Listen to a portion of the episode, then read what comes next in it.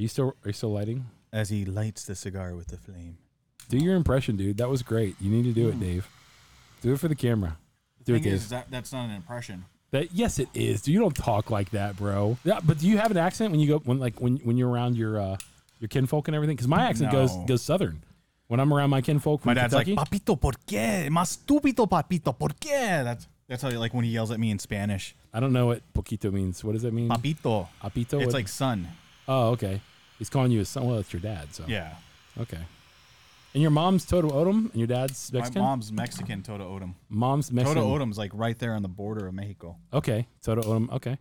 Oye, Jose in Puerto Rico from the Air Force. Oye, vato, ¿cómo estás? We got to stick together, eh? I think it was the National Guard. National Guard. You suck, man. You suck, eh? hey, vato. Can, you can you hear it? Uh, uh, get it. Uh, uh. Hey guys, welcome back again to the Cut Light and Smoke podcast presented by Zeal Cigars, cigarsoapbox.com, and coming to you live from the Huddle Up Store studios in bright and sunny and particularly hot today, Phoenix, Arizona. I am joined by my two wonderful co-hosts. I got part-time Dave just to my left, probably you're right on the screen. He's in the middle of both JB and me, and JB is on the end. JB, tell the people what is going on. What's going on? Dude, oh, come Oh on. man, You got- so you gotta- much you- you enthusiasm. That's about something. You as gotta- much as you're gonna get from you that gotta kid do right something. there. Come on, come on, Spicoli. Got to do something. Give him, give him something to believe in. Give him something to believe. In. Get, get, get. Do your best impression of me that you possibly can. Ready, set, go. Ooh, that's not that's not a good idea. I thought. I, I mean, I'm, I'm, I'm open for. I'm open for it. I,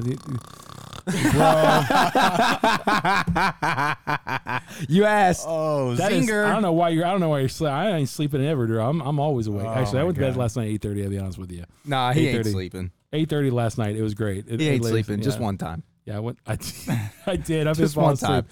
We were, we were tasting bourbon, and the bourbon got to me. That was the day that desk. Carl brought us really strong, uh, all those per, Yeah. uh, padrones Oh, and yeah. the really strong bourbon. Yeah, yeah, yeah. That was so funny. That was great. All right, guys. Well, today we are talking about prepping going wild, and we got part-time Dave on here. Some of you guys wanted to ask what's in his rucksack, what's in his uh, other sacks that he carries with himself that is not attached to him. Wait, what kind of going Uh, wild yeah. show is this? we're gonna we're gonna talk about you know uh, how to i- is it is it possible to prep without being crazy? I mean, a lot of us prep, probably know some preppers and so on and so forth, and I think there's a difference in being pre- between prepping and being prepared. And I wanted you to bring some light to that, Dave. So go ahead and shoot. First and foremost, I want to get this out of out of the air. There's a difference. A lot of people who prep and stuff like that, they compare themselves to soldiers. You are never going to prep like a soldier. You're not going to have gear like a soldier. You're not going to be having a rucksack like a soldier because you are a civilian. All their gear is given to them by their government, backed by training. So, with That's that a good word, bro. So That's a good word. With that For the being pretenders said, out there, yeah, for the pretenders, yeah. You, got these guys who like to be called tactical. You know, they buy all all, all the latest stuff and gizmos Right? and stuff like Yeah, that, dude. and they train. And good for you on training. That is awesome. That is Yeah, a strong yeah. skill to have. Tactical guys. Tactical guys. Yeah. Uh, but realistically, for the average person who's a civilian, like what type of stuff can they have? And I'll give you an example of some of the things I carry. Um, I'm a very avid backpack hunter. Um, I spend quite a bit of time out in the backcountry, mostly by myself. But uh, Yeah. currently, I'm going to be taking this goo- uh, goober right here next to me, uh, JB. Uh, but yeah, basic stuff to have as a civilian. You know, first and foremost, a pack.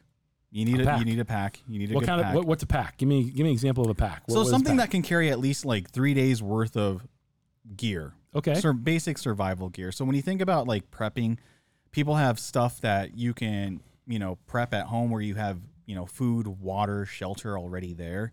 Um, but say something happens where you guys have to leave in a rush. You know, usually they call it a bug out bag, um, or shit hits the fan bag. You might want to blur that out. Sorry, YouTube. S H T F S H T F. Is that what it is? Yep. Okay. Okay. Um, so and, and that's just a grab and go bag. Something happens, you want to, Okay. you need to leave All right. suddenly. You know, realistically, will a scenario like that ever happen on U.S. soils? I don't know. It could. Let's hope not. Let's hope I- not. I don't want that to happen. if that happens, that is like Yeah. that is the, we've seen signs that is towards the end of society where people have to bug out. Um, we you don't, know, we don't want that. We don't we, want de- we definitely to- don't want that. Let's just let's just, can we agree on something? We don't want society to end. no, Is that? Do you agree, JB? I mean, I don't want it to, but ultimately is it's going to. Well, of course, e- e- everything's going to end. I, I accept the fact that it will and Yes. it is going to. Right, right, right. Yeah. I don't Do know you why think- Dave is so like up in my space right now. Like, Why are you massaging my like, I arm just saw right that was now? on video right there. That it's was very. Uh, I You don't, can file a claim with us, Dave, if you want. You can file a I claim don't with HR. understand With the. HR. Uh, I don't understand Ah, the reason man, this, this- this- video's cut like this today. Our is just Hold escalate on. quickly. It, there he is. Are you trying to pull yourself in a little bit? Get out of there, Dave. There, There we, there go. we go. There we All go. Is that better for you, JB? Uh, He's You still feel- gonna. He's still gonna be over here trying You- to touch me Do you feel more? I- you were touching you him. touched dude. me, You molested Dave. I saw it on film. So did everybody else. So, uh, can you please write down carefordave.com? You know, hashtag date care for Dave. Another thing people should pack is mace for situations like that Thank where you, Dave. people. Mace. you think that's gonna stop me, dude? I eat hot peppers for breakfast. That's awesome. Uh, yeah, that's awesome. So back to what I was thinking, like just Yeah. basic stuff that people need, like food, water, um, basic necessities, hygiene. So speaking of hygiene, Dave, a local baker and slash meat deli and slash everything deli just dropped off a kind of a care package for us. We trade them cigar labels that people pour off their uh, their cigars, and they bring us some good food. JB, tell them the shout out and tell them our dog down the street from us who uh, hooks us up every now and then. Tell them who it is. Dude, Triple Delight Bakery, bro. Oh. Triple Delight Bakery on Cave Creek. You definitely want to go there. Check out their goodies. Show that little thing he brought. Show the care package he gave us. This little kid. This is the best. This one needs to be in the bug out bag right here, man. Check that out. Put it in Dave's camera. Oh, look at that. Gave us a little bug out bag sampler. Come on, dude. Come on. Okay. And Dave, Dave's going to talk with his mouth full as he continues on about hygiene and why that's important in It the is bug out bomb. So- Sorry, this is delicious. Yeah. What is mm-hmm. it? What is he? What are you eating? What is it? I have no idea what it is. Yeah, it's a cookie. It's some kind of cookie or candy. Yeah, something dude, like you that. said hygiene, bro. Why do I care about washing my butt when I'm trying to get out, dude? So if you're ever in a situation where you actually have to use your bug out bag, you're already in a bad position. Having the basic necessities to make you feel better is very powerful to the human spirit. Okay. Okay. So being able to wash your hands, wash your hair, for women have you know feminine hygiene products. Okay. Mm. Those boost your morale. That m- little morale boost goes a long way. Oh, I bet so. Yeah, I do bet so. Yeah, I, I bet that's a that's a that's probably a really really good point that most guys won't think about. You don't feel better the worse you smell, Dave? I mean, I do. I don't. No, no, no, no, dude. I put on deodorant and cologne before I go to the gym. Hundred percent. You're one of those guys? I'm 100 percent one of those guys. You gonna get Dude, I nasty walked- and sweaty anyway. I know, but so here the reality is, I I walked by somebody in the gym one time when I was like 16 years old. Dude Oh, yeah. smelled like absolute forest and good, and I was like, you know what? I'm gonna put on cologne and a deodorant before I go to the gym. I used to not, but then I did, and tell you what, dude, it makes a difference. I've been married 28 years. So yes, hygiene. Um, here in Arizona, I think one of the biggest things. Uh, we live in a desert. What's one thing that's lacking in the desert? Water. Water. Yeah. Um, having a supply of water is very important. You know, if uh, you're ever in a situation where it What- does, go ahead. What do you think about the su- survival straws? So like, They 'cause we can we can find yeah we Yeah. can find we can find water somewhere and even drinking out of Yeah, the, the life straw. and- yeah, life straw. I've got a couple. They of work. I've, I've tested them out. I, I've used them uh, several times. okay. Okay. Um, they do work. Um, I haven't gotten sick. I did get sick one time for filtering water because you, you need to train yourself on how to filter water properly because you properly because you can get cross contamination if you do it incorrectly. And Oh, okay. through that, and it's not a fun experience. okay. Okay. So learning how to use your stuff when you have it is also key. Okay. Okay. But yeah, stocking up on water. You know, if we're ever in a situation where we're at that point where there is no more water, we know they're going to turn off the water. Fill up your bathtub. If you have a pool, save the water in your pool. Yeah. things like that. Especially if you're going to stay at home. Will those will those water will those uh those uh life straws filter out chlorine? They like, won't. pool? No, not the chlorine. No, they filter out any kind of bacteria, virus, but they Mhm. don't filter out chemicals. And micro, Okay. microparticles. Yeah, Yeah, like hard okay. metals and things like that will be filtered out, but not Okay. uh, chlorine. Actually, is, is is diminished by the sun. Okay. So eventually, a pool runs out of chlorine. That's why people have to keep adding to it. So Sure, if sure. you even like just put a gallon of water So water, it would be better for your pool to be green actually at this point. You would want algae growth and stuff in the pool. That would actually probably create a more healthy water for you to drink out of. I- in a sense, kind of. You don't want uh, if you have harsh chemicals in your pool, you definitely don't want to drink that. But chlorine is not that bad for you. If you fill up like a gallon jug, leave it in the sun for like three hours. Okay. that chlorine's going to be dead in that water. Okay. Well, So- let's let's take a station identification pause and uh, talk about the cigars we're smoking today. JB, what are you smoking? Uh, this was a new release from Kristoff apparently at the PCA this year. It's uh, the Nicarag- It's a Nicaraguan Puro. Okay, okay. Uh, so far, it's pretty good. Did you show the people what it was? no, I didn't show camera. nobody nothing. Show them what it, show 'em what it looks like. Yeah, show them the camera, make it look pretty. All right, okay. They can't see it; it's blurry. But yeah, you're they're on Dave's. There we go. They're on Dave's. There we go. There we go. The, Us- cam- the camera is set to autofocus specifically on like two strands of hairs and Dave's mustache. Yeah, it- pretty much, pretty much. Yeah, I got to trim this. Uh, thing. I'm smoking a new release from Kristoff called Tres Compadres. Tres Compadres, which means three friends. But I have no idea. idea. I have no idea what that means, but this is what it looks like. Uh, I tried to look up the blend on it. I didn't do a, a, a super like in depth job of trying to find it, and I don't remember what the, the rep said when he was here. But uh, long story short, apparently that is one of uh, Christo- the dude that started Kristoff's friends uh, who passed away, and he made that as kind of an homage to Okay. to Oh, those that's three cool. guys. Yeah. It's a good cigar. I'll tell you that much. It's just it's good. It's a medium, light to medium cigar. Not typically Kristoff. This is light to medium. It's not strong in any way, shape, and form. So, but it's very good. So yeah, I I'm would pretty say this is more medium leaning. okay. Okay. You picked my cigar for me, Yeah, yeah, yeah. So I don't know what it is. Yeah, I can't really I can't really tell hundred percent everybody what it is at the moment because it's something that we might be working on. But uh, I just wanted It's to a see what what you thought it's a test about it. blend. It is a test What blend. you thought so thought far, about I it. like it. I Okay. like it a lot. Yeah. Do you really? Okay. Yeah, no, okay. it's- What's it's it taste actually- like? Tell, tell us what it tastes like. It has a lot of light woody notes and nuttiness to it, with a little bit of cream and like more of like almost like um like a little bit of spice to it, like a lot of baker spice would to would it. you pay ten dollars for that cigar? Let me finish it, and I'll get back to Okay. you. And so you're you're talking about end of the world kind of stuff. You need a bug out bag, and you need to keep going. And so, do you keep moving? Do you settle I would down say somewhere? even in a situation that you were that people in Texas found themselves in, right? You're out the power grid goes down for power- three or four that- days for that some was a good reason. lesson for a lot. I knew I do know a lot of people in Texas do prep, and that's a situation where you're kind of you know you're hunkered down in your home already. Yeah. where you have a lot of good resources there. Um, you know, stockpiling food. A lot of people do that already, like canned foods, things that are uh, non-perishable items.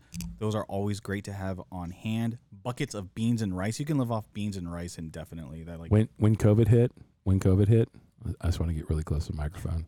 okay. When COVID hit, I bought like an eight pound bag of rice and a ton of beans because I didn't know what was going to happen. I, I was told that you know we're going to be locked down and everything like that.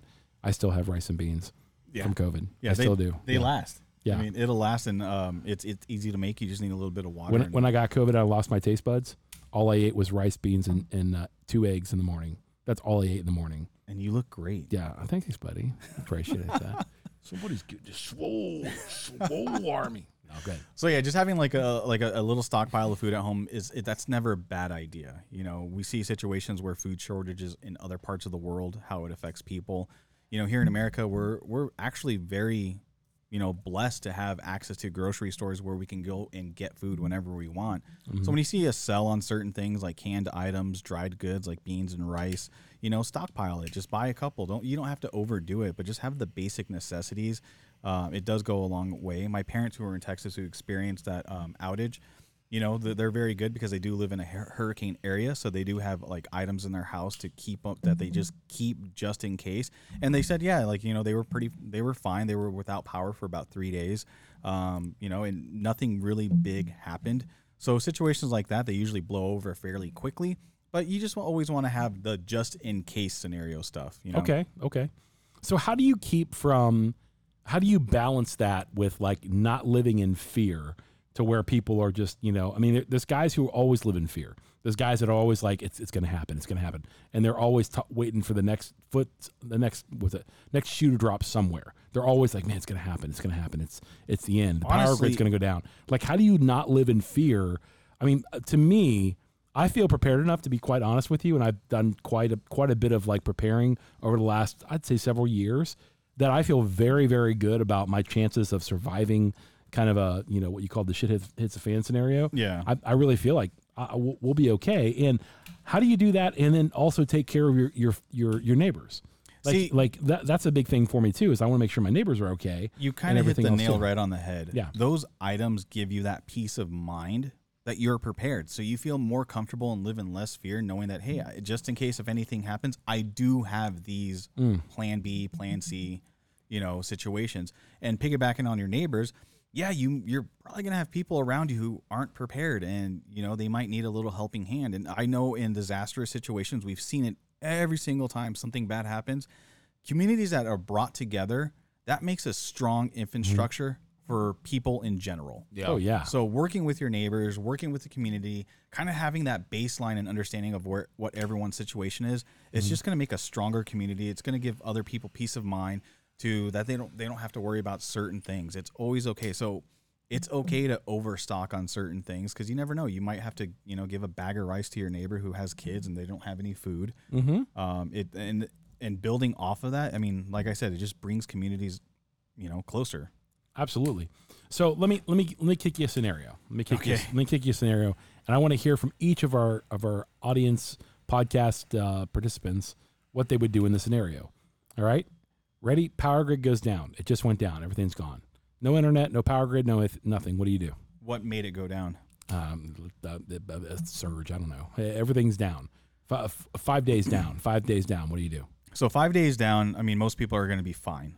Um, you know, if the power's completely out, storage like your meats in your freezer Mm-hmm. um, need to be cooked first. Yeah. So I would focus on on pulling things from the freezer. Mhm. You know, they're they're going to be defrosted anyway. Mm-hmm. Um, a lot of nowadays, a lot of people have the really cool coolers. Like I have a couple of Yetis, I have a couple of Canyon coolers. Mm-hmm. You know, they'll keep ice for you know, I, I my Canyon coolers will keep ice for close to you know 14 days once I pack them full of ice. Mm-hmm. Um, so utilizing those items to keep your food fresh. Mhm. But yeah, I mean, I, I think five days with the power down, I don't think much is going to happen. What I fear most is crime. You Oh, okay, And, okay. and scenarios like that, you know, let, let's um, let's use uh, New Orleans for Hurricane Katrina uh, as an example. Um, the minute the hurricane hit and after it passed, the power, everything was down, everything was flooded. Mm-hmm. The gangs took over within days. Did they really? Yeah. I didn't know that. So, Oh, okay. um, it, and it kind of got, got a little chaotic. I think si- Weren't people shooting at the helicopters? they were, sh- yeah, they were shooting at the helicopters. They were shooting at the National Guard. um, dumb thing to Way to do, go. by the way. You Way just- to go, guys. Yeah, Yeah. you just don't. I forget yeah. the reasoning behind that, but Yeah, you, if they're trying to help you, They don't, were don't pissed. shoot at them. Uh, but yeah, I, I'm more worried about crime going up. You know, uh, in a situation like that where things kind of advance, you kind of see the, the degradation of society, Mm-hmm. um, and the worst of people will come out. Sure, so I know people talk about like, oh my God, we all these things in Israel, terrorist attacks and stuff like that. I'm not too concerned with terrorist attacks. I do Mhm. believe that they're going to happen, and it's unfortunate. It's a terrible incident. Sure. However, I believe my fellow Americans um, will commit more crime. I'm more worried about that guy kicking in my door, you know, taking the things from us that we already have. You know, people become desperate. People who are feel fearful are Mhm. dangerous people. Yeah, that, that's one of the things I think is is so necessary to talk about, uh, especially to be prepared, is to not live in the spirit of fear. I think if you live in the spirit of fear, what ends up happening is you get super super paranoid about everything, every little thing, or everything that comes across the internet, because everything on the internet is true, right? You know, everything that comes across the next big, you know, shit at the fan moment or anything else like that, people are freaking out. And instead of being reasonable and rational and saying, okay, what what do I have to do to prepare my family and make sure that we're we're safe, and then what can I do to help my community that's right next to me? Yeah. And if you have those conversations before something happens, which is very very necessary, it makes you just a, a darn good neighbor, by the way. It to, does. to know your neighbors and to say, hey, by the way, I just want to. I just want to, in case anything happens, you know, here's my phone number. Here's what's going on, and you can come over and knock on my door anytime, and you know, vice versa. Hopefully, you know, something like that. I think I think having your crew before your crisis is absolutely necessary. And that's another thing I'll, I'll piggyback. Knowing who you can reach out to, who you can call, and who you can rely on. Friends, family members, um, neighbors. You know, understanding who's there that you can give a call. Hey, I'm in this situation. Can you help me out? Yeah, absolutely. Um, that's very important. Um, yeah, like I said, people who are fearful, they're they're dangerous people. You know, they get desperate. They're going to do desperate things, and and unfortunately, that's just human nature. But able to be calm, you know, having that open communication with your neighbors, with your friends, having a, a, a plan in place before it gets that far is also very important too. What what percentage of people do you think actually go crazy when something like that happens? Like when because because when something like that happens, we don't know Yeah. how long it's going to be. So when something like that happens, what percentage of people you think become irrational and just really go go nuts? I couldn't give you an exact percentage, What's but your I, best guess? I'm going to say like probably like 35 to 45 percent.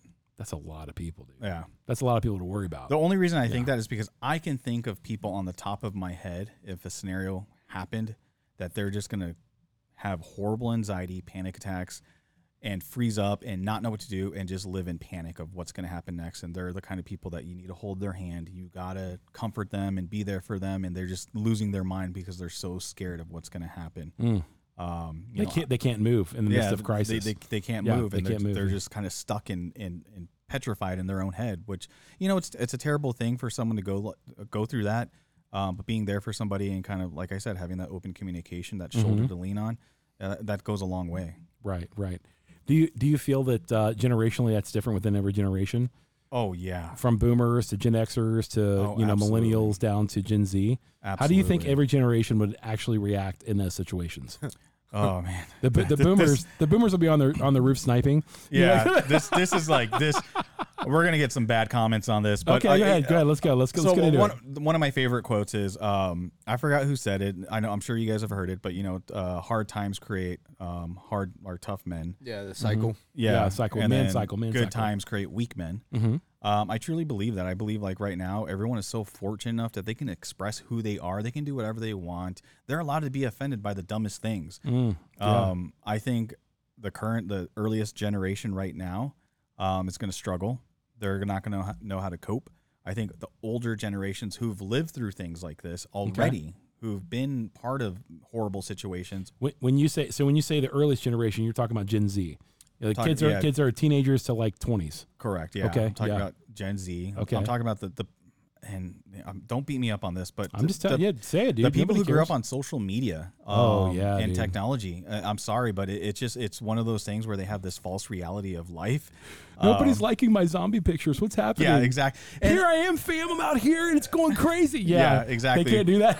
so it's like They're, they're like, I learned on TikTok I could tie re- ropes together like this and get down a down a ravine. Yeah. but they've never tried it before. so I, I- I think uh, unfortunately i think that generation is going to have a hard time it's incredibly important to absolutely work with your community and for your community.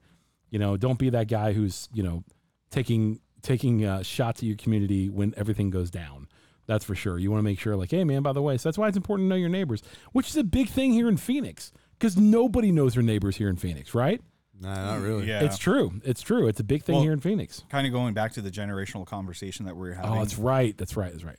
um, So you said you said the older generation will be probably the best prepared. is i what you're think i thinking? think they're going to be the best to handle it Okay. um, honestly i think any kids that grew up in the 90s 80s are going to be fine i mean We we will be. yeah We we knew, we knew how to build tree houses and I'd say everything. I'd say there's a mix. But Of I would my say generation. no, no, no, mine, mine, mine. Oh, okay, yours. Okay. yeah, yeah, because gonna I would say 90s would so. be uh, where I would go. with Okay. my generation. There would be a half and half probably. Because the I- millennials. I think it's Yeah. I think it would be 70-30 or closer to like 75 25, 35. Yes, 25.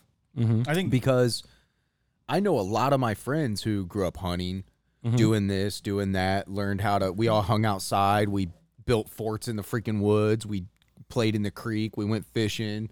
You know, we did all these things. We rode horses, we did all this stuff, right? Like But I don't know, man. But I think you are kind of kind of unique to your generation, meaning like you you're more of an old soul than most millennials I've met. But that's Like, you what I'm really saying. I think there's Yeah. still a majority of my generation that did that though. Because Okay. loo- looking right. back, there was very few kids that that were like, "Nah, dude, I don't like going outside." Okay. Everybody wanted to go out and play ball. Everybody wanted to get on the bike, and that's also territorial. Well, that's that's true, too. That's true, too. Midwest. Yeah, Midwest That's is true, like too. that. So I wonder what it would be like here in Phoenix. I mean, you grew up here, right, Dave? I grew up here, so Yeah. it, it was like that too. ten, like th- there's ten years difference just for the reference. Li- Literally everybody. There's ten years Yeah. difference between Dave and I. Ten years difference between Justin and Dave.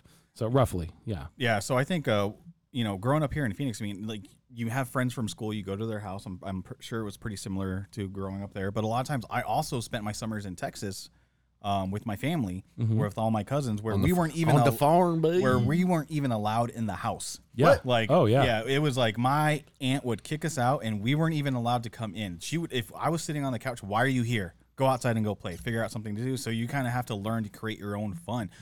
That's why I say technology took a lot away because those those communication styles of how we learned how to make friends, yeah. how we learned how to go to each other's houses, how we actually had to learn to talk to each other's parents. Oh, sure. That's yeah. gone. Yeah. Now- now everything's through a text message or through TikTok, Facebook, yeah. Ta- TikTok, Instagram. I would be curious to see what the like numbers for like the Boy Scouts and Cub Scouts and stuff like that is. Mhm. Did And- you guys and- ever do Cub Scouts or anything? like that? No. No. No. I did a Nah. Royal Rangers with the church. Uh, my dad, my dad said, "Damn it, boy, get out there in the freaking pasture and." I did. I did Cub Scouts for a lot for a long time. But I was never a Boy Scout, but I, I was Cub Scouts. Oh no, we used yeah, to. so we learned how to make fires and everything Yeah. like that. Yeah, yeah, I remember that. Yeah, I think I think just growing up more grittier. I don't know if that's a good word to describe Eh. it, but like you know, we were outside all the time. We were getting dirty. We were getting hurt. There were no cell phones then, so you know you had to check in with your parents at one of your friends' house. Yeah, You know, uh, usually your friends know of your parent because that's how they would communicate. You know, so I think I think uh, yeah, I think when- this younger generation is going to struggle. When did everybody get cable? Like, what year do you remember getting cable in your 80, house? 85, 84. Wow, that's ear- that's pretty that. early, bro. That's Yeah, pretty early. Yeah, my parents were. We were one of the first adopters. do you remember cable. how old you were? I'm trying to think, man, because I remember for the Cincinnati longest Bell. time we were wrapping tinfoil on the bunny ears. Yeah, dude. and like trying to get better service and like moving the antennas back Yeah. and forth. We even had the TV that still had the knobs where you actually Okay. had to turn it to change the channel. I remember we had uh, you remember those box Jason wooden box Jason. Oh yeah, dude. The Kenwoods, the Yeah. the Oh, yeah. JVCs. we had one of those for a long time, and I remember, um, man, I was already probably like out of the house when like I saw my first flat screen TV, and it wasn't even flat; it was still a tube TV. It just now, when you say out of the house, you mean like in the military? yeah, like I was I was gone like like before like that was even like a big thing and stuff. So, So, dang. So, how old would you? How old were you when you went into the military? eighteen. Okay, so that would have been what 2008. No, God, I'm I was Sorry, Dave. Uh, I, I tried. 98, 2000. 2000. Okay, so I would have been 10. That was about the time that my family on the farm got cable for like six months, and that was it. Oh wow. So my whole life growing up on the farm, we never had cable. I've had cable since it came out. We were the first adopters of cable. I saw the very first video on MTV called "Video Killed the Radio Star." I remember all the old Le- stuff. no way, that was legit was like the, first one they played. Gen Xers, you remember the Cube? Okay, we had the Cube. So I remember that. That was a big thing. It, had a long. It wasn't a remote control. It had a long cord that went to like the, the cable box actually. So and we you, you went through little different, different buttons on this little long huge. It's huge. It's a huge remote control. I'll put a picture up there if I if I can find it. But I mean that was something that I remember. And then I had cable ever since then. So like ever since till now to this day, I've always had you know something outside of like. Brad living the good life, man. TV. Spoiled. I just we always did. That's, what, that's the only way you can watch TV. Like you go. But see, you Yeah. had cable, but your dad didn't let your ass watch it though. so my parents I, this is so funny because i'm i'm now i'm now my dad's age when i was the same age or whatever uh, i remember like in my teens my parents would kick us out of the house just like hey go go to your friend's house something like that that's the only time they can be alone yeah. you know and so like it was just you you were gone from sun sun sun up to sundown Yep. That So street you were a light came kid, on. Your butt better been you at least halfway back. Had to come back. You had to have dinner, and if you want to go back out and play Ghost in the Graveyard with the kids wh- in the, on the block, you could do that. But you had to be in by ten. And you had, then you had to take a shower and then go to bed. Like that was every every day in the summer. Every day in the summer is exactly how it was. And then uh, yeah, yeah, obviously school and everything like that. But I mean, I, as far as my generation is concerned, I mean, we grew up watching Red Dawn. You know, we we grew up watching like uh, different scenarios. Yeah, the Goonies, things like that. So we think we can do anything, and we kind of were feral children, you know, who kind of raised ourselves when our kid. We were first latchkey kids. Yeah. So I was a latchkey kid too. My parents dropped me off at daycare, if you would. So like I remember that as well, because both my parents worked. So like I remember having like self soothe. Like I never heard Yeah. of like having like somebody talking to you about your feelings. I'm like, okay, I'm hurt. No one's around to see it, but it really hurts, and I probably need to like wrap what happened. You know. So like that's kind of things that we did, and. Yeah. You know, other parents beat us. Other parents, like, man, They were allowed to hit sma- us. Oh my Yep, gosh, they were allowed to hit I us. I got the kicked out of me by somebody. I, I, I, I was with my buddy one time. I think I've told this story one time before. I was with my buddy Jerry, and we were with his dad. and we are in his car, and we started flicking off the car behind us, and we thought it was fun. We were probably eight or nine years old, and uh, I literally, uh, the guy behind us ca- came out. Punched, um, knocked on the knocked on his dad's window at a stoplight and said, "Hey, your kids are flicking me off. You and I got a problem." And he says, "There ain't any problem here." Took us to the next stoplight, turned around, and slapped both Jerry and me. I mean, boom, hit us both. Yeah. So I was like, I went back, told my mom and dad, and he's like, "Well, what'd you do?"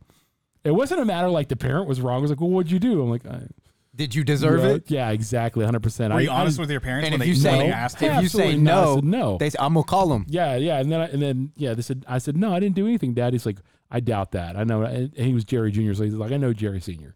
He wouldn't do it for no reason. So they, and they played golf together. So like, at the golf course, he asked me, he goes, "Yeah, so I heard you uh, learn how to use your middle finger in the back of Jerry's Jerry's car." You know, I'm like, "Oh, Caught. You know, yeah." So, uh, you, ironically, through the conversation, we've kind of said a couple things that I, I kind of haven't really picked up until right now. But I was surrounded by just a ton of men in my life. oh yeah, Like I, I was lucky enough to still, I still have both of my grandfathers. Hmm. Um, one of them's in his 80s, and uh, my other grandfather's getting close to that. Um, my dad was a police officer who knew everybody in town. Whose best friend was his partner in the police department, who had a son who was my age. So like, I just grew up. I had a, I had a third grandfather. His name was Ted. He was always around. So like, uh, that was another thing. I think a lot of kids that I grew up around and with, a lot of them were around a lot of different kinds of men. So like a lot of mm-hmm. things that I learned, yeah, I didn't learn just from being around my dad or watching TV. I learned because I heard the conversations that all these men were having. with young men, more is caught than taught. Like Yeah, like yeah, when I was in the like when I used to hang out with grandpa at the at the repair shop and guys would just come in and wait for the oil change to be done and once I was old enough, I was the one doing the oil changes.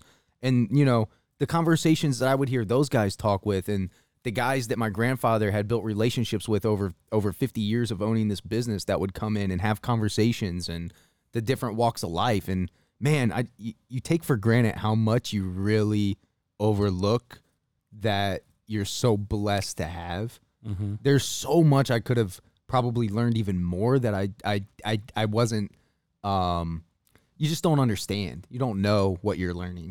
Oh yeah, dude, hundred percent. No, I, I agree with you there. I, I feel like, yeah, as a kid growing up, there were a lot more men in my life. Yeah. Like you had you had your friends' fathers that were there. Yeah, All of them had It- different types of jobs. I didn't have I had maybe 3 or 4 friends off the top of my hand that I can count right now that didn't have a father figure in their life when I went over and that you weren't scared of getting pissed off that you guys were doing something bad. and you had that respect naturally. Like when you walked into someone someone else's Yeah. house, you just You're like, that is your, is your dad respect. home? Nah, Yeah. dad's not home. We're good. We can hang out for a little bit. Then dad comes home and he's like, all right, dude, we got to go outside. Yeah, that's hundred percent accurate. That's hundred percent accurate. we got to turn off the TV. it Dad's really home. is. Yeah, yeah, that's exactly right. so we so you know that so we, we have that we have three generations here and how th- three people would react what do you think about the generation that isn't represented which is like the gen z that's like my kids generation right I think that's- what do you think's going to happen with them I think that's hit like or in a, miss. in, a- in a in a in a in a scenario where yeah, you get the go bag and you know it's a it's a shit of the fan type thing so what do you think about that I'm gonna use my kid as an example. Mike, I've raised. Oh, yeah. He's what, 18, 19? he's 18. So I've raised my kid uh, like I am, like an outdoorsman. He knows how to camp. Mhm. He knows how to hunt. He knows how to fish. Mhm. He has all the outdoor gear he could ever you could ever imagine. Um, he knows how to make fire. He knows all these basic life skills, but he also knows how to socialize with people correctly. Like the, one of the first things I taught my kid was how to shake a man's hand. Yeah, Like, dude. The proper way, how to shake a hand, how to make that eye contact. You know, and when you shake, when he shakes hand, he looks you dead in the eye. He'll shake your hand. But then again, he still has that that tech brain where he still knows how to use all the social Yeah. media. He he loves playing Xbox and gaming, which I do too. I think we all do. Um, but he he's kind of he's different, I- and I think, and that's why I say it, it's going to be hit or miss with that generation. Oh yeah, I, I so my my I, my kids raised, and I think that I think I think when you, yeah, because we both have kids of same similar age. Cam's twenty, your your kid's eighteen. Yeah, he's going to be 19 soon. Okay, so with my son, I think I think their their hearts are bigger than their minds. A lot of times, that Mm. that's my thing. So their hearts are bigger than their minds. So I wonder how that'll affect them Mm. uh, as a as a community, like as as a generation. Like, man, something like that happens, and they're like, "What what do we do?" So, uh, but I, my son, I think, can take care of himself. I don't think it's going to be a big deal whatsoever for him if he had to do if he had to do what he had to do to survive. I don't think that's going to be a big. He was doing that when he was like six years old. Believe it or not. he would always camp and he would make his own shelters and everything else like Yeah, that yeah. when he was little. And if if we dropped both like if we dropped both your sons off in the middle of like where me and you like places me and you want to go like let's say five miles in and we're like all right we're gonna come pick you up in three days we don't give them any food you know they get water do you think that they would be able to like hunt Oh yeah, they'd be fine. start fires Sure, and get yeah. out Yeah, They'd be cut the fine. animal up and actually like make meat out of it and Sure. things like that Yeah, my, Oh, my yeah. That's awesome. My kid will ki- straight cowboy. i don't camp. i don't know cam that well f- as I- far yeah, as I that think, goes I think Cam could do that. that's that. why i wanted to I think ask Cam would lean heavily on Dave's son. To be honest with you, as far as the the, the cooking, but he and the wouldn't have a cleaning. problem doing it No, Yeah. yeah he he wouldn't would do he would definitely See, do and, it and that's why I say it's it's hit or miss because I've seen kids their age that are the exact opposite. Yeah. they complain about everything. They want everything. It's it's it's weird. So the reason I asked you guys that is because, like, from my personal experience, like, if I was thrown out into, like, so me and Dave are gonna go do a javelina hunt, hopefully in in February. in February. Da- Dave and I. Go ahead. So yeah, I don't care. Dave and I. Uh, that's that's true. Yeah, uh, I've seen that already on video multiple So- times. if if I was like in a situation where Dave couldn't go or he got sick and he had to like get out or something like that, and I had to skin a javelina by myself, I'm Mm-hmm. sure that I would figure it out. Minus the fin- fact that they have like some weird glands that I'm not real familiar with. Yeah. But I've never properly been like shown how to skin a bigger animal. Like I could do Mm-hmm. rabbit, I could do um like birds and stuff like that, but smaller animals. But I've never done anything like a deer or anything bigger like that. Personally, I've seen people do it, but I've never done it, right? But I could probably figure it out if I was in the situation. And I think that's what I think your kids would be able to do the same thing. Yeah, yeah, and I think most people can if they're put in a situation where you know it's survive or die. You're gonna put things together and kind of figure it out, and you have to. You have no choice. I don't like that face. Brad Brad ain't acting like Cam's gonna do it.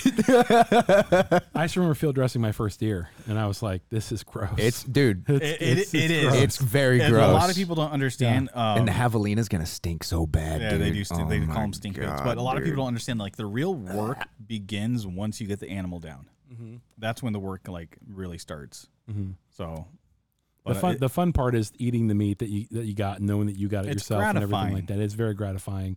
The hard part is after you're after it's down, you have to clean everything you just shot. You know, or, or you know, it just it really is. So Well, that's like I we found that black bear, right, or I found that black bear right before uh, bear season opened up. Oh, yeah, in that and you were like, dude, there's a bear down there, and you were like, dude, people will pay you so much money to go get that bear, yeah, and I was like. I am not gonna eat it. I don't. I don't know if I want to. I go would. I don't know if I want to go kill a bear. I'm not gonna eat the meat because I, don't- I, don't- I don't want to kill something if I can't eat it unless it's a person. not What? that you would eat a person is what you're trying to say, right? But people aren't innocent. Animals are. Uh, okay, okay. Wait, semi right. Cannibal Semi JB right, over yeah. here. Yeah, I didn't say I was gonna eat a Yeah, person. Yeah, I just yeah. I said that's the only thing Fried I'm green okay tomatoes over with killing there. that I'm not gonna eat. Soylent Green So coming so, soon. So uh, generationally, you think the older generation, the older you are, typically the better prepared you'll be. Even though so. you're not as mobile, probably. Well, even just the wisdom. you know, Yeah, that- I think that's I think that's a big one because when when stuff gets really really high pressured, usually guys who are older tend to keep it together a little easier. You know, and I've seen that with other guys. I mean, how old is Jocko Willink? He, he's got to be like fifty. The like Navy 40 SEAL? Yeah, the Navy SEAL, fifty years he's, old. he's up there. Yeah, so I mean, as a result, I mean, he's been through war. I mean, a lot of these guys who are veterans have been through war, yourself included, Dave. I mean, when stuff hits a fan, you become situationally aware a lot quicker than other guys do. Yeah, and that's why at the beginning I said like don't compare yourself to a soldier. Yeah, like like- who? What was the youngest, uh, like officer that you served under? Not counting like a private first class or like you know like an You're actual about, like, officer. a lieutenant, like a first Yeah, lieutenant. yeah, second yeah, yeah. Probably pretty young, like 26, 27. Really? Yeah. Mm. I'm actually really surprised by that. Well, because if they go to college and go through officer school, they actually enlist as that. Yeah, they go to OCS. Yeah, yeah. Yeah, That's my brother-in-law did that. Yeah. Yeah, so I mean, they they just you know Hmm. got a little bit of education and a head start than most most of them. So like who? uh That's interesting, bro. So like the head of a of a unit would be that young. Yeah, Wow. yeah. Well, we want to hear from you guys. What is your thought process when it comes to, you know, the crap hitting the fan scenarios, and what would you do? What do you think the generations would do? You know, we're not here to instill fear in anything whatsoever, but we are here to make sure that you're prepared, like any good man should be for his family. So, drop a comment below and let us know about your scenarios and what scenarios do you see coming down the line that you definitely need to prep for, and put down your favorite prepping bag items down in the comments below. So for the Cut Light and Smoke podcast, this has been Part Time Dave. I've been Bradley, and JB is on the soundboard on the side panel saying goodbye and God bless. Peace. That LT, by the way.